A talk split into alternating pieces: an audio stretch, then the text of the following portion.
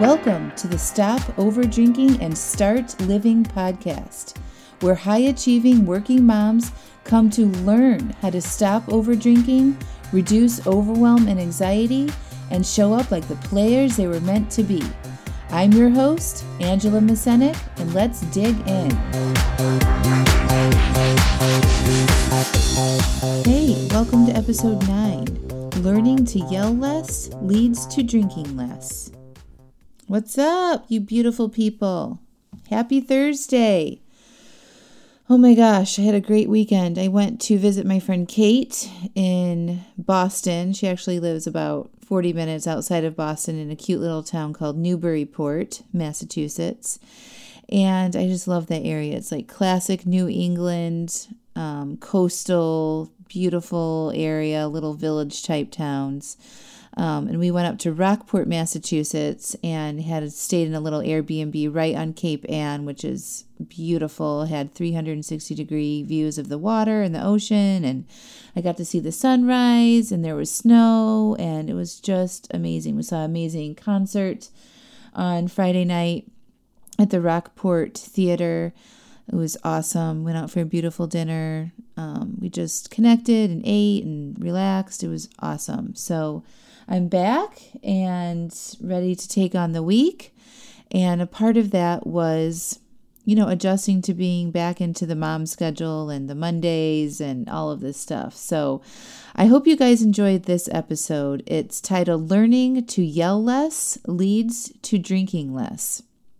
So I want you to imagine this it's Monday morning, and you are getting your kids ready for school and they are eating their breakfast and some negotiations on what they had for breakfast ensued, right? and while they're eating, you are looking through their folders that they brought home on Friday.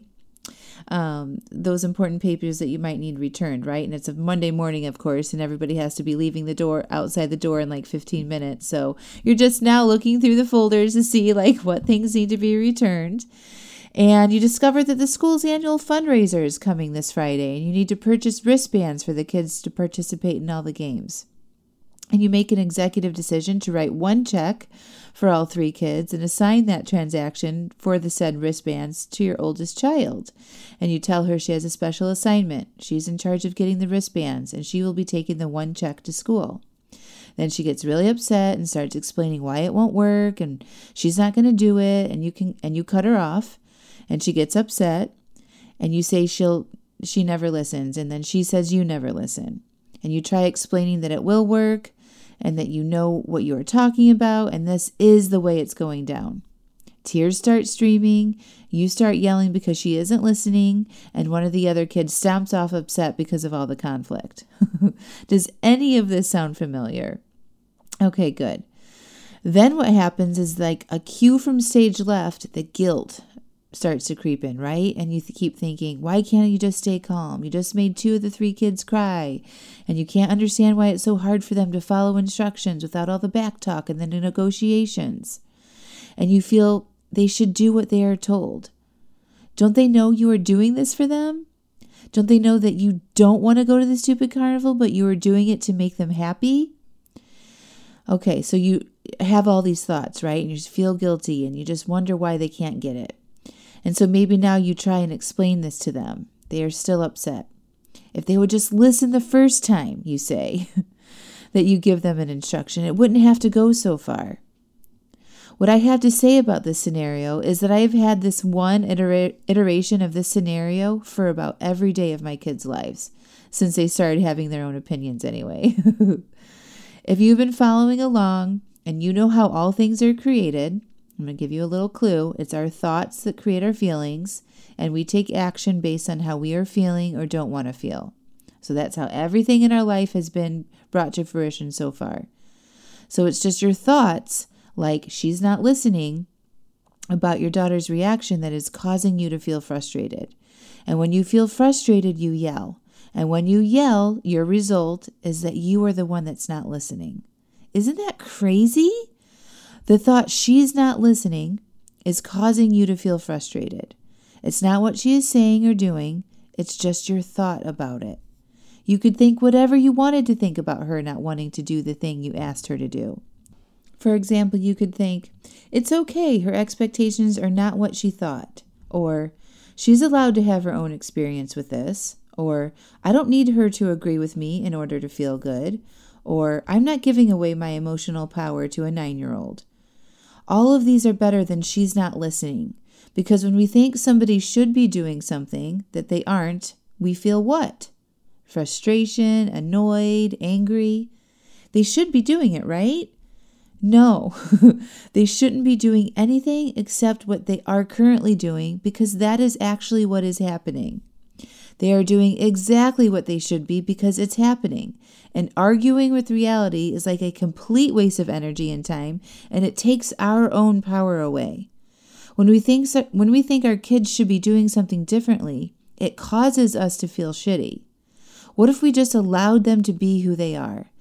Of course, we have to have consequences in place when they do things outside of the rule books. I'm not saying that. I'm talking about how we feel. How do you feel when you yell at your kids? Good? Feel like you're winning that mom game? No. When we can take back our power and own our feelings and know that it's what we are thinking that is causing us to feel frustrated or angry, we can change the outcome. When you start the day feeling frustrated with your kids and you are quick to yell at them, and then you go to work already feeling defeated, you start to have thoughts that make you feel even worse, like, I shouldn't have done that, or why can't I stop yelling, or what else am I going to have to deal with now that I'm here at the office? Then you feel angry throughout the day and frustrated with everyone and everything, and then at the end of the day, all of your plans to not drink go out the window, and you just need a glass of wine to take the edge off. So you drink the wine to avoid feeling frustrated or angry. And that helps for a few. Those feelings are less intense now, and your mind is now distracted with drinking the wine and finally calming down. Then you go to bed, and then you wake up frustrated that you drink, and you are quick to yell at the kids because they're being loud and you didn't sleep well, and the whole day repeats itself. Now you add another level of frustration to the mix. So you're frustrated that you drank, frustrated you yelled, and you don't know how to handle it all, and you drink again. And there you are, stuck on that hamster wheel, my friend, and you don't know how to get off. I'm telling you how to get off, so listen up. You have to start thinking differently about your kids and other people's behaviors, including your own.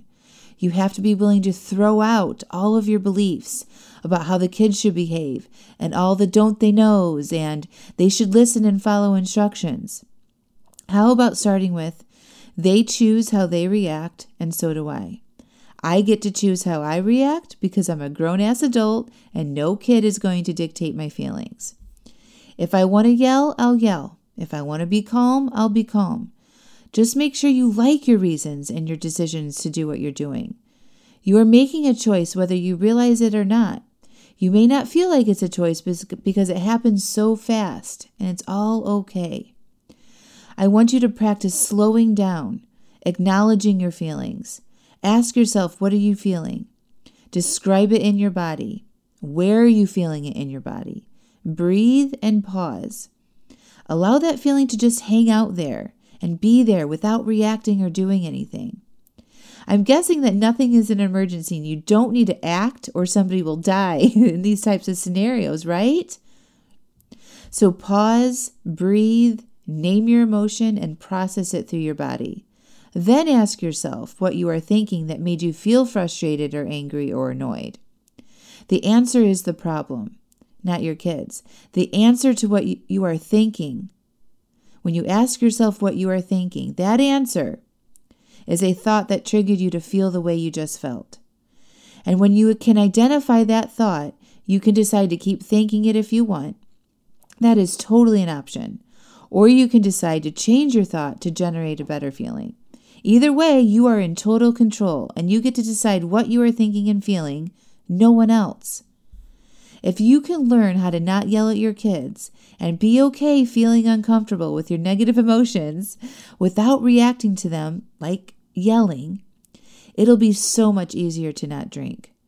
You will learn how to handle your own emotions and know that you have the power to feel anything you want to feel, and you don't need alcohol to take the edge off or to help you feel better after a long day. So that's it, my friends. Learning how to yell less will help you drink less. Learning how to pause and feel your emotions before you yell is the same process to drinking less. So when you have that urgency to drink, just like you have that urgency to yell, if you can pause there and feel that urgency to drink or feel that uncomfortable feeling of pausing and not giving into the urge to drink and process that, you won't overdrink. It's the same process to learning how to not yell at your kids. You just have to be willing to feel a little uncomfortable, be willing to feel your emotions, and uncover what you're thinking in that moment. That's it. It's just you not being willing, able, really able to feel or slow down enough to process your own emotions. You can do this. If you want my help in identifying some thoughts that you might be getting stuck, I offer a free 30 minute consultation and I'll help you get unstuck and on your way to feeling better. So the link to schedule that is in here in the podcast notes on my website, or you can just email me at Angela Masenic at angela at angelamasenic.com and we can set it up. I hope you have a beautiful day. Till next week. Also, if you enjoy this podcast, I'd love, love, love it if you could take five minutes and review me on iTunes. You can do it right from your phone. Open your podcast player, click on my show, and then scroll down until you see review.